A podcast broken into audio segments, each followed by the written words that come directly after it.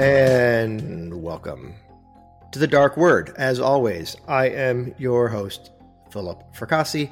I have a very special guest today. Uh, one of my very favorite, uh, we'll call it new authors, new to me. Um, and uh, after having read her book a couple years ago and being blown away. So we are going to get into all that with Catriona Ward, who was born in Washington, D.C., grew up in the United States, Kenya, Madagascar, Yemen, and Morocco her fourth novel, the gothic thriller Sundial, was Observer Thriller of the Month and a USA Today, CNN, and Apple Book Selection Best New Fiction.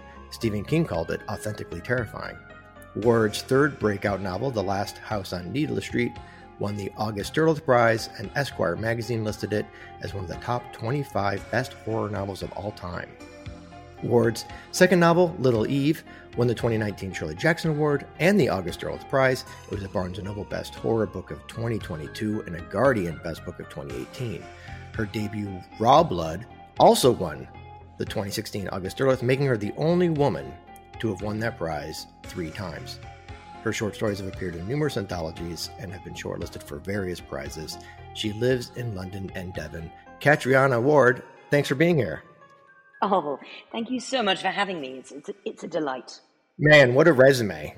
I mean, and so let's start with let's start with this because I normally start asking writers like tell me your first sale and I and I do want to know that. But I'm very I'm fascinated and you and I got to speak of very briefly when I when I met you at Skylight Books here in Los Angeles and and one of the things we talked about, I, I, brought, remember, I brought a couple, you may not remember, but I brought a couple of your, um, the original ed- editions of Rawblood and, and Little Eve, uh, the Weidenfeld Nicolson editions. And so that was a really fast, like reading your experience with, I guess in particular, Little Eve, but it was really fascinating because what happened with that novel out of the gate, right? And then, and then kind of the awards came, and mm. then you had, so take us through, take us through Rawblood and Little Eve, and then if you wouldn't mind, and then kind of right up to as it got to, um, as it pertained to Last House on Needless Street, which hmm. was also very fascinating reading about your selling that ultimately to Viper after a lot of editors, quote unquote, didn't get it. But can you kind of talk about that early experience as a writer, how it affected you, and how you kind of persevered through all that? For sure. I mean, it you know, it's it it's it's been a, a very sudden change in in my um, my life and career over the past um, two years since Needless Street. Um, I, you know, I, I, my first novel, Rawblood, took me uh, I always try and remember. I think I think almost eight years to write. Um, I wrote it over and over and over and over again, obsessively. Um, I don't think a single word remains of that um, original first draft. And you know, I, I was working. Had had a full time day job as well, so I was writing evenings and weekends. Um, almost, almost treating it a bit like a séance, really.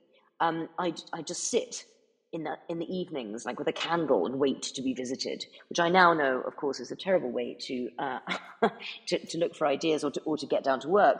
But you know, it was all I it was all I knew how to do, um, and I was just teaching myself to write. Really, it's it's it's really hard. And then, of course, the dreadful thing happens where you finish one book, and all you've ever written is that one book. Um, you don't know how to write anything else. You don't know who you are outside that book. Um, and then you have to do another one and um, right. I'm used, I'm used to this now because I I've got I've become accustomed to the way, and I'm sure you've come across this as well, where you spend a lot of the first uh, few weeks of, of, of your next book writing more of your last book, but just with different character names. Um, and it's there's a sort of purging process that happens. Um, and I, I, I really struggled. The difficult second novel is real. It's um, it's a real thing. I can attest. Um, and it, uh, I, I, was very late. I missed my deadline. Don't miss your deadlines, kids. They're important. Um, I missed it by a year, I think. And um, I, but it finally came together, and I was I was really proud of it. Um, and that uh, was that was Little Eve, the follow up. Is that right? Yes, that's right. Okay. Little Eve, mm-hmm. exactly. Yeah. So Rawblood followed followed by Little Eve. Um, imme- not immediately. In fact, not as immediately as everyone would have liked. But it was um, I was really proud of it, and it just disappeared. It just bombed. Um, I, you know, it, it's these things happen. It's no one's fault. It's just sometimes a publisher doesn't mesh with a book. I was with a very literary publisher. I'm not sure they knew what to do with horror. You know, I'm not sure right. they knew what to do with me at all. And my editor left, and this is a this is a sort of um, hazard that sometimes happens, which is obviously the um, the person who has fought to acquire your books and and your your champion, the person who advocates for you in within the publishing house, if they if you get um, uh, if you if someone else inherits you after they leave, you know they've got a lot of work to do and probably understaffed and overworked, and you know it's it's difficult to find, no matter how good they may be, that same level of passion to you know um, keep a book going. You know, I'm beginning to think that that losing your editor is a rite of passage because yeah. I've now interviewed and besides just talk to friends who are writers, but you know, this is probably like I don't even know what it is, like my twentieth episode or something, and it seems to be a re- I mean, it's a re- it is a recurring theme, and and it, and it happened to me with my book that just came out this past week. I had one, I had the acquiring editor. Literally, we signed the deal the week after we signed the deal you know, I got an email saying he was gone and that I was being shoved to a different editor. And yeah, but but I can't. It's re, it's to the point now where it's uncanny how everyone I've spoken with has gone through that. It, it, it, it's literally become a rite of passage. So I'm sorry, I didn't mean to interrupt you, but, but I just thought that was no. so interesting because I keep hearing that. It's like it happens, kids. You know, it happens. It's it's so strange because pu- publishing is is a business. Absolutely, it's a business, but it's also incredibly personal. It's um it's based on these very passionate people who have passionate love for books. And obviously, as we all know, taste is so subjective. So not everyone is going to be able to, to, to just have this blanket adoration for all books equally. And um, obviously, the person who fought for you hardest is, is, is the person who's going to be your best champion within, you know, in house. Um, exactly. Um, yeah, and um, you know, it doesn't always work being passed to different people. Sometimes it works really, really well. Sometimes you get like a rejuvenation. Sometimes someone takes you on and sees something that perhaps you know um, other people have, have uh, you know, not I've overlooked or missed. But um, it, it, it can go it can go a lot of ways, and it always feels like being orphaned. right. feel feel this great sort of emotional sense of loss um, as well as the professional repercussions. Um, and I mean, the short version of this story is Little Eve sold, I, I don't know how this is possible, but it sold minus copies its first year. Um, I oh, the, the, re, the returns, the returns outweighed the sales. Is that what happened? Yeah, I don't even know how that how that works, but but it did. Um, right, um, and it also could be a little creative bookkeeping by the publisher. Oh, Who knows? Maybe I suppose. Yeah, I I yeah. Maybe I was reading my my, my, my royalty statement wrong. Statement in, in, the loosest possible sense of the word, but yeah. Um, you know, there was this. It, it's it's such a strange thing as a writer, isn't it? Because you feel like you're, you know, you you you get an agent and you ink your publication deal and you're, you're, that's it. As far as uh, you're concerned, or rather, um, to, be, to be frank, me, as far as I was concerned, that's your riding off into the sunset moment. It's the kiss at the end of the romantic comedy. It's the wedding at the end of Pride and Prejudice. It's you know that's it. That's the end of the story because that's the happy that's the happy outcome, isn't it? And however, there is so much to be negotiated after that happens, and it's very much the beginning of your journey. Yeah. You know, if it's it's a really strange thing because that that shift in perspective took me a little while to, to, to negotiate. I don't know about you.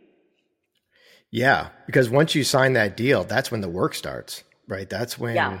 Yeah. That's when you're doing the proofreading and the editing and the marketing and the promotion and the design and blah blah blah. And then yeah, it's yeah, it's it's like a lot of people think when they get an agent. I've talked about this in the show. Is a lot they feel like, oh, I get an agent, then it's like it's all rainbows and you know pussycats and yeah. yeah. and it's and that's not you know that I mean an agent is great. They get you into mm. doors you normally could not get into, but yeah. um, you still a ton of work to do. And even after you publish the book, there's mm. a ton of work to do. If you're expecting your publisher to take over and handle you know handle the marketing and promotion and make sure that book sells, you're you're yeah. in for a rude awakening. Every all those writers that's, have to yeah. have to do the groundwork. You know. That that's correct. Yeah, it's it's you're you're constantly you're constantly you know self promoting and as as you know as you as you as you should be. You know, you've worked really hard on something. Why should you not um you know advocate for it? But yes, it's you know these there these these in, I always see in movies like these vast marketing budgets that books have. like, oh, I know, you know I know. The same, same storyline, the same storyline that has you know someone writing their first short story at eighteen and selling it to the New Yorker. Like it's it's um it's it, it's it's it's a fiction, very fictionalized account of, of the process, as, as as I know you know, um, and it can be heartbreaking. It can be. Yeah, and then so okay, so Rawblood came out and did whatever it did numbers wise. Little League right, came out. Yeah. yeah. and Little League came out, and to your use your words, I would never use it, but it, it bombed, right? And it but, did, yeah, absolutely. But then it started winning awards, and well, yes, yeah, it kind of got a so, new life, right? Well, that it, it did eventually. It, I, mean, it, I was very, I'll always be incredibly grateful to the, um, you know, the committee, the judges, and, and the um, the trustees of the Shirley Jackson Awards because this is a book. Little Eve was not even published in the states. In fact, it comes it came out only two weeks ago in the US for the first time, courtesy of Tor Nightfire. But um, it, it's uh, you know they really they really engage with the genre and they they seek out works and do a huge amount of reading to you know trawl through these quite and I'm speaking for myself here quite obscure uh, publications that nobody else has ever heard of, and and I, I was I was absolutely, and I mean this literally, open mouthed and gobsmacked to to to to win that prize. Um, Shirley Jackson is a huge influence on me, and I know that you know this the the the, the awards have sort of you know they're involved with the trust and her family and things like that. So it meant a huge amount, um, and it's it kind of it it didn't really affect sales in an immediate way because I'm, I'm sure, you know, as, as I'm so sure everyone knows, books are almost like there's a sort of glacial um, progression that they make. They don't move fast. Um, um, the industry is it's it, it's it's one that it measures its um, development in sort of years instead yeah. of months or days. Um, but it was it was the turning point, and uh, but even despite that, I did find it very. I, I, knew that it would be very difficult to get another book deal because you do have a kind of credit rating with the publishers. Yeah, you got a track record. yeah, yeah, you got a track record, and they, you know, there's an, you know, a lot of a lot of publishers simply are unable, due to company policy, to, to offer you more than a certain amount that an algorithm dictates, based on the sales of your last book, which, as discussed, for me was not great news. Um, right. So I, what I, I just I, I, thought to myself, I remember thinking to myself, I don't know if I'll get to do this again. You know, this job which I've fought really hard to to get into and and tried to you know done my 10,000 hours you know. Is it 100,000 hours or 10,000 hours you know that, that you have to put in to get good at something? Right. Anyway a lot of hours. I put in you know all the time and and and broken through and I'd had my you know my my my happy my happy ending to the to the story and I got my agent I had my publishing deal and yet it you know it, it, it wasn't guaranteed to work out so I just thought do you know what I'm gonna I'm just to write the most ambitious and mad book of my heart. Um, and that ended up being the last house on Needless Street. You know, because I um, all the two first books are very they're much more traditional Gothic, I think. So they're they're period, um, and they're set in respect. Well, Rawblood set all over the place, um, but it's all all, the latest time period, I think, is, is um, up to the First World War. Yeah. Little Eve is set, is set in the early 20th century as well. So, you know, they're historical. Um, they in, both involve old, creepy houses and, you know, a young woman navigating her destiny.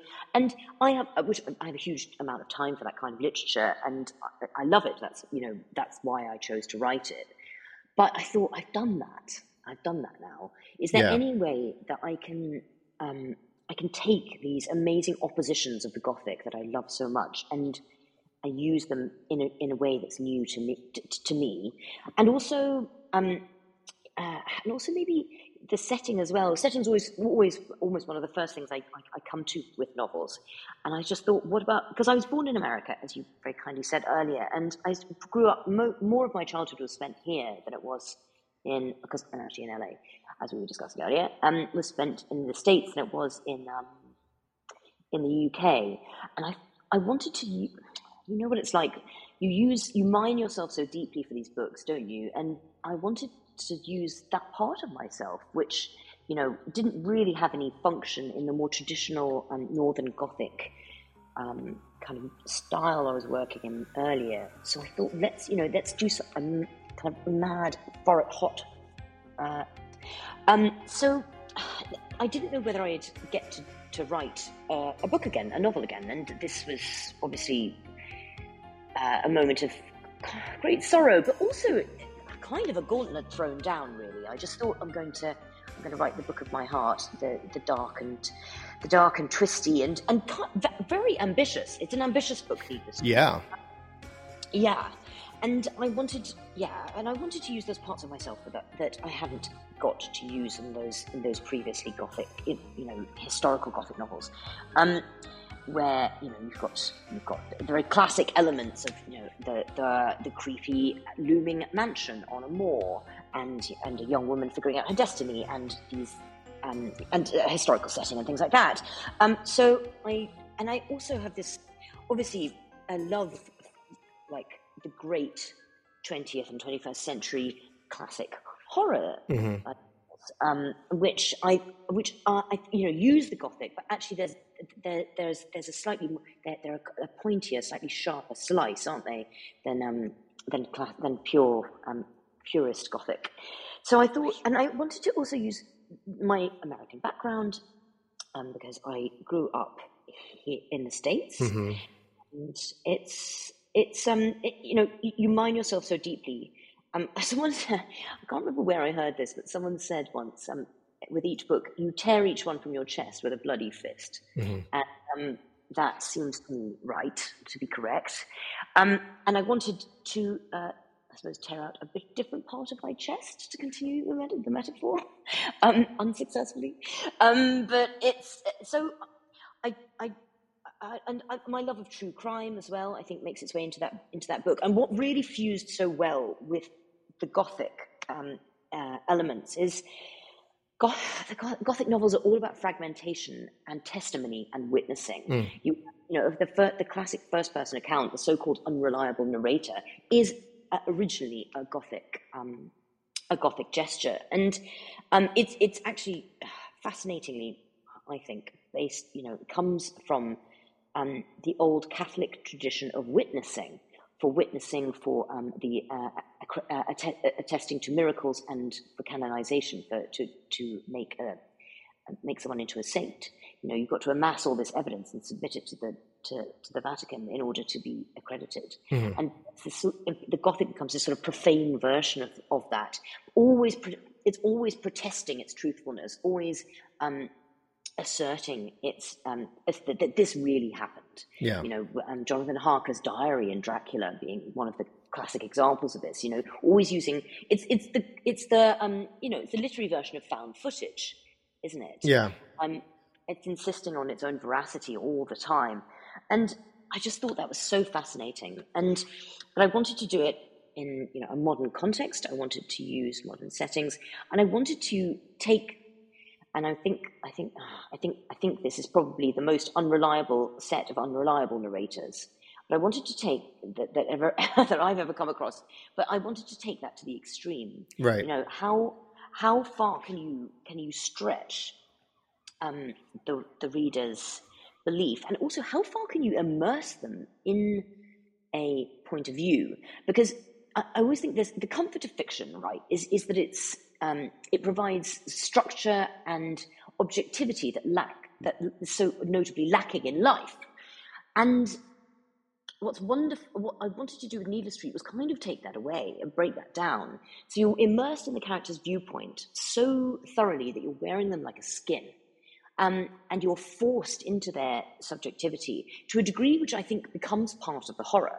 You're being forced along on this, on this, in this point of view, um, to witness and and empathize, or at least experience things which are deeply, deeply uncomfortable, yeah. and, and also uh, alarming because because they are so so unreliable. Yeah, I mean, I'm going to quote. I'm going to I'm going to quote yourself to you, but I, I, I, read something that I found was really interesting. The way you we, we you're always so well spoken in your interviews, by the way. But uh, he said, "I find the unreliable narrator such an intuitive way to write because it resembles how we live. We don't have any knowledge or an omniscient narrator telling us what to think when we walk into a room. We just have to deal with whatever we find, which means we're wrong a lot. And I thought that was such a cool way to put it because you're exactly right. I mean, it's, it's the classic unreliable narrator to your point, but you are only, sh- and that's kind of first person versus uh, third person omniscient, right? Is you're kind of showing mm-hmm. only so much. You're only giving the reader so much information. And what you did with Needless Street is you took that to your point, you took it kind of to 11, right? You took it, yes. you went, you went all the way, you kind of made it the sort of, um, uh, it was sort of the hook of the whole story was you never really knew as the reader exactly mm. what you were reading and you, you know, you really, um, it's such a house of cards, that book. That was the first thing I thought mm. of when I finished it. I was like, I was so impressed because I was like, that it was such a, that was a house of cards in a strong wind because yes, because it was so many things going on character wise and the viewpoints and then all the twists and turns which you won't spoil for people. Go read the book. Um, but when you so you said okay so you finished go back to your last point. You, when you finished little eve and, and, you were like this might be the last book i ever publish i'm just gonna in a way you feel it feels to me just listening to you talk about it you were just like i'm free in a way. Like i'm gonna do what i want. I'm gonna write the craziest most batshit like unbelievable, dark, insanely narrative, narratively structured book because that sounds it's and I think you you know I've, in past interviews I've read you say because it was mm-hmm. exciting and it was and you, and um, you're inventing the rules instead of sort of maybe writing to the rules. So can you talk about a little bit about um, you've talked about a lot of your inspiration for Needless Street. How did you approach mm-hmm. that narrative structure? And I mean that technically speaking, like how did you did it was it um was how extensive was the outlining? How extensive were, were we talking like you know flow charts? Like how did you because i'm very curious as a writer how you yeah. pulled it off frankly. I want to know how you did the magic I mean, trick. yeah. I, I i asked myself that a lot of the time um, because I remember getting up, like getting up in the morning and knowing I had to write that day, and thinking, I just actually I don't know if I can do this. I don't know if I can pull this off. Um, it, because, and it felt dangerous, which was very exciting, but it felt like writing on a knife edge. Because as you say, um, it's, a, it, it's a very complex, it's a sort of gossamer structure where if you pull one thread, the whole thing just sort of shivers, shakes, collapses. Um, and I, I tried, in terms of planning, I, um, Needless Street taught me a lot, actually, about my own my own abilities and limitations. But um, one thing it did teach me is um, that I tend to visualize things, uh, plot anyway, more as a map than as a diagram. Interesting. So yeah. I know. So I'm starting. I start. I know I'm starting, and I know where I'm going. And there are, and, and that may change, but you know, just as a, a starting point. But what, what, and I have various tentpole moments which, which I know I have to reach along the way. But the rest of it is a completely alien landscape. I don't know how um, I don't know how I'm I don't know how I get there, um, and it's it's always that's the, the, the exciting process of discovery. Um, and the things with Needless Street, I did try to do one of those murder boards, you know, the ones you see on serial killer, um, right? On like serial with the, killer, with serial with killer the, films, with the string attaching the the photos and stuff like that with the string and yeah, with the, the string and photos of people and yeah. like yeah, and a little map and you know yeah. sort of, exactly names of suspects, pictures of a rotted foot, all of that. Um, but I, I, I what I found was um, making it external just completely killed it. Interesting. Um, and I don't, I don't know why or how. So I didn't actually. Um, I didn't render it on the page in a sort of in any sort of form except for writing it. I held the whole thing in my head which was wow. un, I got I, I got I got to know it so much. I was and so inter, intimately and intricately that I I just internalized it. So because I mean I, was, I started I did that thing of like okay maybe I'll take notes or you know and and uh, and have a sort of like little chapter summaries. But the thing is, as soon as I started doing that, that became more writing than the writing itself because it was so complicated. So I, I just held it in my head, this sort of weird, dark, dark sort of um, like network of, of, of, of, themes and ideas and plot points. And uh, yeah. it's very, very complicated sort of, um, you know, very, very complicated misdirection and, and also telling a story that way, which is the story happens in the gaps, doesn't it? because you you're hearing each person's point of view, which is incomplete, right. and the reader has to fill in a lot of the blanks. Um, it, it's it's a you're always having to also control how much the reader knows and what you would like them to think, as opposed to what they as opposed to what's actually happening. Um, I'm a great I'm a great believer in the word reveal as opposed to the word twist. Yeah, because I think that twist implies some kind of trick, um, whereas actually what you should be doing is showing the world as it truly is, and it should seem, I think, at that at that moment of reveal, it should seem like. Um, it should seem like the only possible conclusion, and yet have been totally unguessable up until that moment. Quite, it's quite demanding, actually. Well, quite a demanding exercise. Yeah. Well, you know what's interesting is a couple of things. Oh, and then I want to talk about characterization for a second. But before I get into that, sometimes I'll read because I read a lot of mysteries. I, I read a lot of thrillers, and I, I enjoy reading that stuff. And and some, I don't know. At some point, I think you know, I was reading a book, and the payoff the reveal, if you will.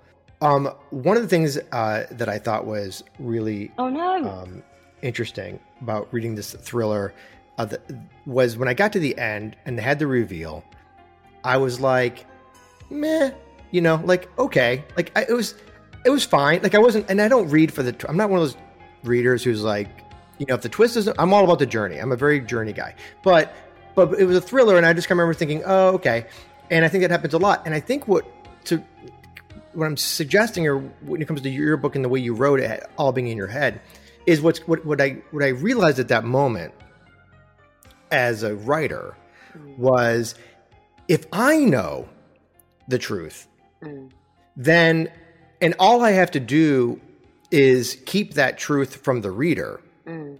and then it's so much easier for me to write the that story. And if, if, if that makes sense, it's kind of, I mean, it's, no, it seems obvious, but I guess what I'm saying is you can, it's so, um, what seemed like very complex, you know, um, reveals are very complex, like, um, uh, misdirection are very complex, like, you know, hiding the, the ball under the, the, the cups as it were. Mm. But, but if, but if you know the truth, at the as a writer mm. then you you it's easier to play around because you you can you you know you don't um you can kind of futz with futz with how much you're telling the reader and and when you when and when you do something that you know is a misdirection it's okay you kind of keep it squared away because you know ultimately what's going to happen so i just think and i know it, i guess it sounds kind of obvious when you say it out loud but at the time when i was reading it it was kind of a re, it was kind of like this light bulb in my head where i was like yeah, it's uh, because I because I guess part of me is always like, boy, how do these writers like you know I read like all these mysteries and Agatha Christie stories and stuff. How do they you know create such complex puzzles? And in a way, it's like the puzzle really isn't that complex. It's just that mm-hmm. you're not telling the reader everything they need to know that you know. And Needless Street was like again that times you know turned up to eleven in that. And and that, and this could segues me into the next question I have for you, which is, and you've talked a lot about characterization and mm, like, and the without spoiling anything, spoiling anything. I don't know if that's a word. Um, without spoilers, yeah, it is not right. Uh, is do you think it was easier for you to maintain in your head because you were so because uh, you could see you could see the characters so clearly because the character, you know, I mean, was were you were you holding on to the characters as you went through the story, or were you hanging on to the plot as you went through the story? If that makes sense. I that that's that's a really astute point. I um yes, th- because that's what that, those are your two anchors, aren't they? Um, those are your two anchors when you're when you, uh, you've got when you're writing in this sort of like um quite wild um and uh, and out there uh, like uh, haze of subjectivity, the two anchors you have are character and plot. Um, they're your best friends, and um, when in I, I, suppose actually it's both at different times. So what's great about the characters in Needless Street, and indeed in you know in in any really I think probably any really well written book, not that I'm complimenting myself there, but um, is is that they um, they all want something and have clear, you know, they have clear, um, almost like uh, act, you know, the, the, way that actors approach a role, they have clear objectives and clear obstacles and, um, and clear defining characteristics and loves and hates and wants. So it's it, that drives the plot and the characters sort of inform each other in this really um, in this really intimate way. Um, you know, pl- character is plot and plot is character to a certain mm-hmm. extent, I would say. Um, what really helps with, with, it helps when you, you get bogged down, you know, you get bogged down a little bit in in detail or complicated things is remembering those big like tentpole moments where you're like, I just got to get there. I just got to get there, and then I'll figure out what to do next. So, and, that, those two things really are uh, my best friends when I when I'm writing is remembering that the plot and the character are essentially the same thing. And when in doubt, just get them there. Just get them to the next big point that you have to get to. Um, mm. And I, I, that seems to me extremely, to, to be extremely, uh, like, those are the things that save me when I'm struggling a little bit, you know. Yeah, when you but it's interesting. So when you start a novel, and I'm not going to ask you the pantser, you know, plotter question, but I'm curious. When you start a novel, do you do you do you have all those tentpole moments in your head up to the end, or are you just like I'm going to get him to, I'm going to give him to the you know the next the next uh, rise, and then we're going to camp for a minute and then figure it out. yes, that's an, excellent, that's an excellent way of putting it. Yeah, um, I, I, I, you, you do, especially for the first draft. Um, I have to be a lot more organized now than I used to because I'm doing one a year, right? Um, which is um, hard actually, um, because there's no room to make mistakes. So, um, and writing responds really well to uh, to time and organization.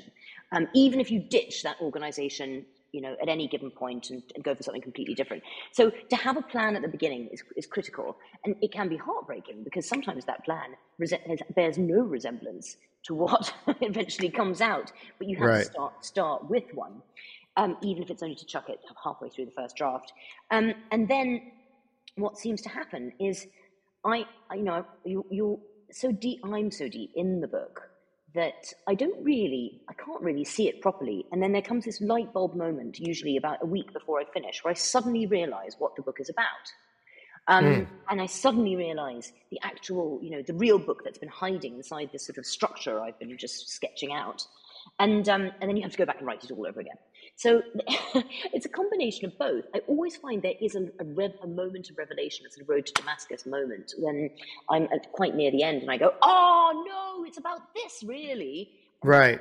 And then you have to start, and then you have to start at the beginning again. Eh, yeah, and I don't know if you've ever experienced this, but I, I, I'm kind of the opposite. I'm like my first draft is pretty darn close to like the book. Um, but yeah. but I'm a huge, huge outliner. Like it's, I think I'm a screenwriter experience, so I think I just, it's just, I know it's just easier for me to work that way. Everyone has their own ways of doing things. But but to your last point, I've had that moment where um, you you it's almost like you're subconsciously putting things into the story, mm-hmm. not knowing why, and then you get to the end. To your point, and you're like, oh that's, That's why I put that in there. now it all makes sense. Yeah. I, it's it's really almost borderline scary, but that happened to me very recently. And I was writing a, um, you know, I was writing a story, a long story, and uh, and I and I and at the end, to your point, I realized it was about something completely not completely different, but you know, something different than what I had thought in my head. And then and I went back. I was like, oh, I go back and rewrite. And then as I was rewriting, I was like, wow, this point or this scene or this moment that I had in the story, which I didn't really know why I had it in there at the time. It didn't make sense. Now makes perfect sense, which I think is a little creepy. But there, oh yeah, I mean, there's there's this wonderful quote by hold on one second. I'm going to just find this because I want to get it right. Um, um, there's this wonderful quote by Iris Murdoch, which is um, which is I think it's un, in under under the net, um, mm. um, which is about about it's ostensibly about a character making a decision, but actually it's about I can't find it. I'm going to paraphrase it.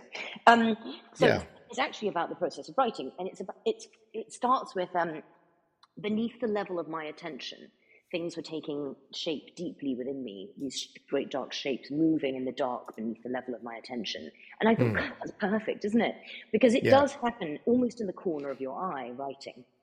Um, it, it, it happens off stage, so much of it. And yeah.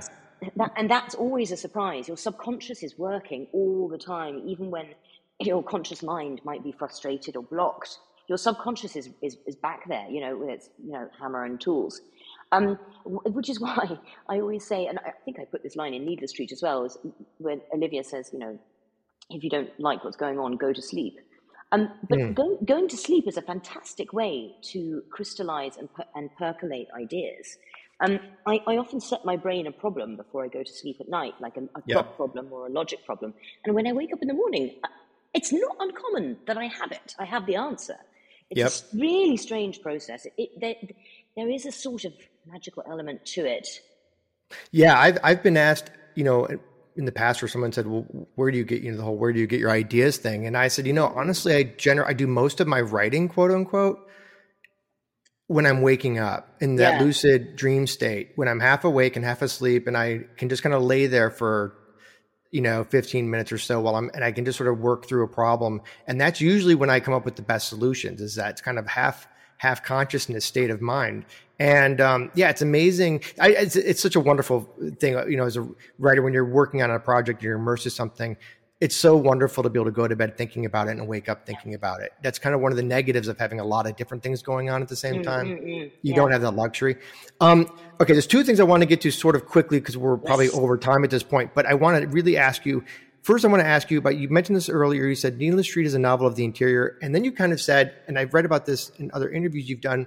You you said you said when you start a book, one of the things you first decide upon is the setting, right? Mm-hmm. And yeah. and so we haven't mentioned Sundial a lot, but Sundial is you know it's very much a wide open desert setting, which is very different than Needless Street, which is very suburban, you know, mm-hmm. cul-de-sac in a neighborhood or surrounded by uh, you know forest, and, and of course you know, Little Eve being on the island and everything. So can you talk a little bit about that? How is that like? So, so how explain how that works for you? So if you to the first thing you think of is setting, what does that mean to you? And how does it like drive your story in your head? I mean, a bit in the same way that plot and character are the same thing. I think the setting, it particularly coming as I do from that kind of very gothic background, the setting does become part of the engine that drives the story. Sundial's a great example you were just mentioning earlier. So Sundial's set in the Mojave Desert, um, mm. which made a huge impression on me when I went there. Um, I always do try and make each setting very, very different. Um, so uh, after Needless Street and that suburbia and the forest, I really wanted something really different and bleak. And this is what sort of inspires so much about the American landscape as well, is that it's got this huge, it contains every single uh, like grand um, you know, jaw dropping kind of um, in, uh, uh, topography and landscape you could possibly sure. want. So, um, anyway, the Mojave uh, uh, is, an extraordinary kind of place to be.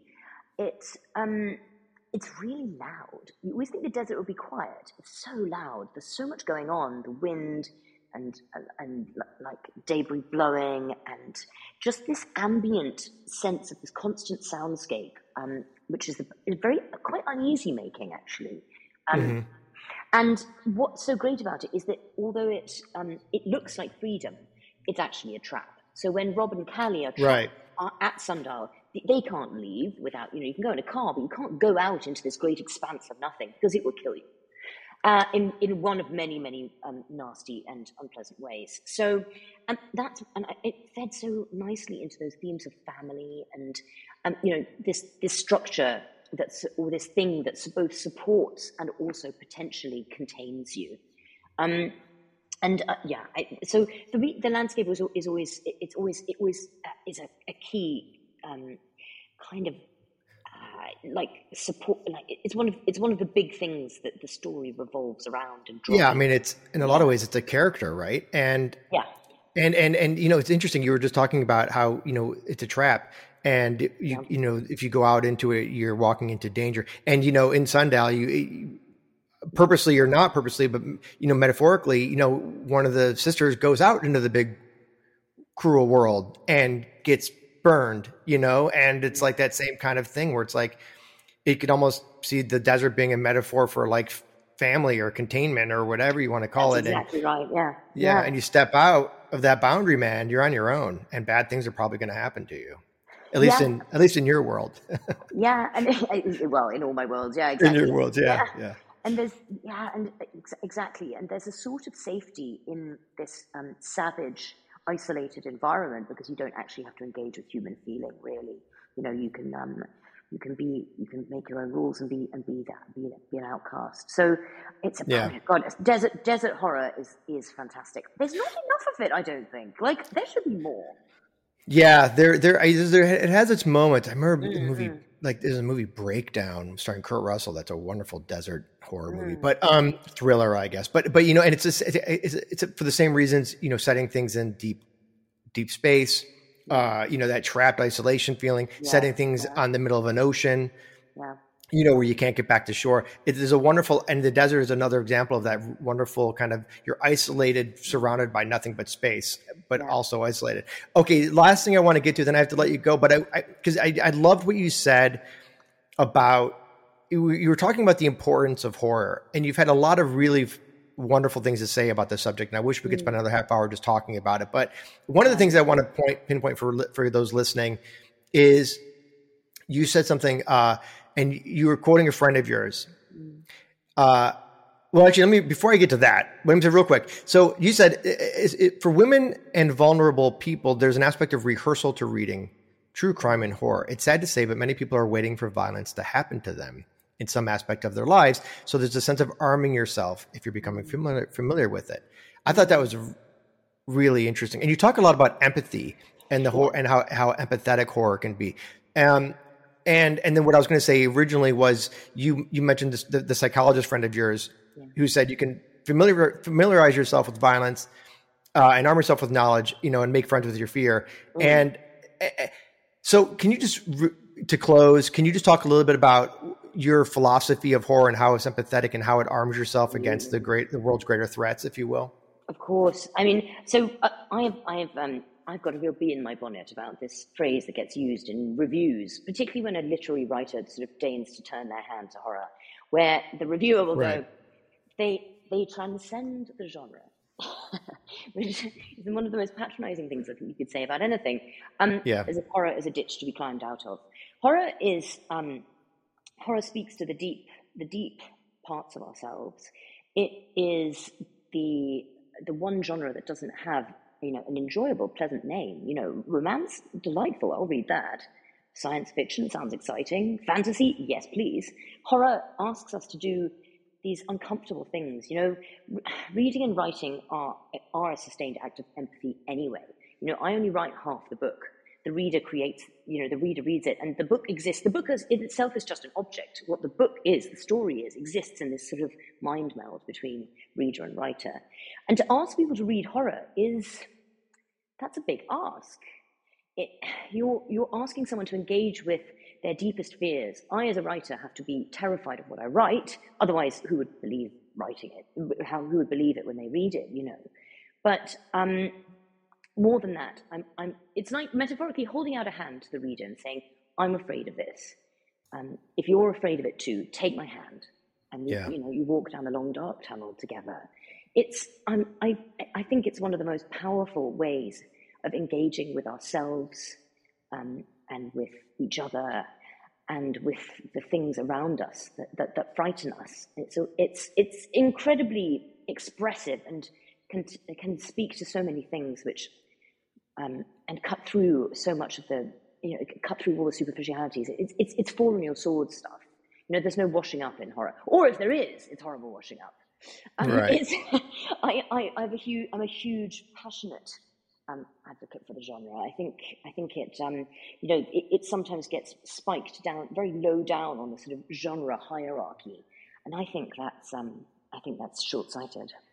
Yeah, I think we're definitely. I think I think we're definitely coming into our into our golden age here. I'm, I'm, yeah. I'm, there's so many great new voices happening right now, and and I've I've written articles about horror being so expansive and and just the range with which uh, that that it offers to people. You could get out pretty much anything you want, and yeah. it, it's funny. It's like you know, I'm I'm way past the dating age, and and you know, and of course been married for a long time and stuff. But it almost makes me think like if I could go back and date again, mm. uh, instead of asking about your siblings or your job, I'd be like, what scares you? Yes, that's a good question. Wouldn't that be a great way to open like one of those awkward dating? Although the answer, if that's your first question to your date, might yeah. be you. Yeah, right. Well, right now you are, dude. Uh, okay, well, listen. Uh, hey, Catriona, thank you so very much. I'm so delighted that you were here and able to spend some time in the dark word. Oh, it was wonderful. Thank you so much. I loved it. I you, wish we had hours more. We could go on and on. We'll we'll, we'll do it another time, or we'll we'll chat next time we see each other. It'll be fun. All right. Well, listen, and guys who are listening, uh, thank you so much for tuning in and for listening to this episode of the Dark Word. Until next time, I'm your host, Philip Fracassi. Hey guys, it's Philip again. I wanted to let you know that you can buy any of the books discussed on The Dark Word at The Book House, which is Book and Film Globe's independent bookstore.